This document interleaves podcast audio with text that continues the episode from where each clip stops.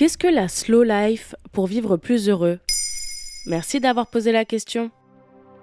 La société dans laquelle nous vivons, surtout en ville, nous permet de se faire livrer des repas à domicile grâce à des applications en une vingtaine de minutes, d'accéder à des milliers de films et de séries depuis notre canapé, de communiquer avec des gens à l'autre bout du monde. Pourtant, dans cette vie de l'ultra-productivité, on se sent parfois épuisé, anxieux, déprimé, seul. Ce rythme peut entraîner des problèmes de mémoire et de concentration.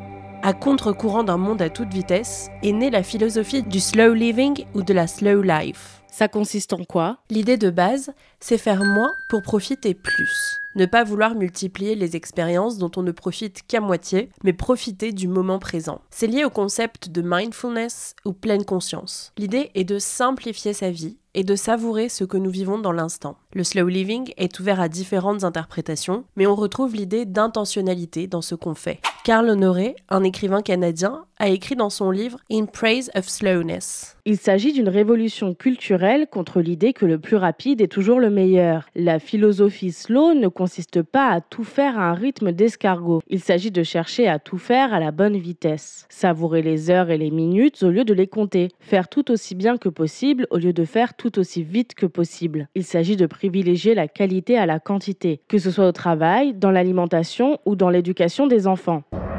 Ça remonte à quand cette idée ? Elle découle du mouvement de la slow food. L'activiste italien Carlo Petrini manifeste contre l'ouverture d'un McDonald's sur la place d'Espagne à Rome. Il fonde ensuite le mouvement qui prône la nourriture locale, les petites entreprises, cuisinées à partir des ingrédients bruts. Opposé à la fast food, le mouvement s'étend à d'autres domaines. On parle de slow fashion, en opposition à la fast fashion, de slow cities, et dans l'ensemble, d'un mouvement slow, qui s'oppose à l'ultra-efficacité et à la rapidité de la mondialisation et du capitalisme. Mais le slow living s'appuie sur des philosophies plus anciennes, d'Épicure, le philosophe de la Grèce antique qui prônait de se défaire de tous les désirs inutiles et de se contenter de peu, jusqu'à Henry David Thoreau, un écrivain américain du dix-neuvième siècle. Il écrit le texte « Walden ou la vie dans les bois », alors qu'il vivait dans une cabane qu'il avait lui-même construite au bord d'un lac dans son Massachusetts natal. Il écrivait « Tu dois vivre dans le présent, te lancer au devant de chaque vague, trouver ton éternité à chaque instant. »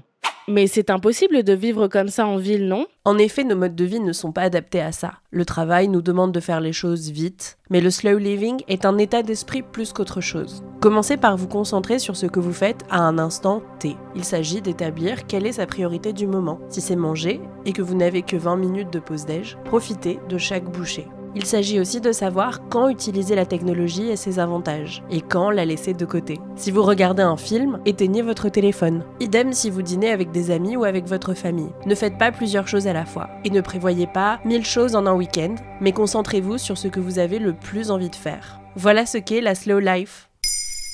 Maintenant vous savez, un épisode écrit et réalisé par Antonella Francini. Ce podcast est disponible sur toutes les plateformes audio, et si cet épisode vous a plu, n'hésitez pas à laisser des commentaires ou des étoiles sur vos applis de podcast préférés.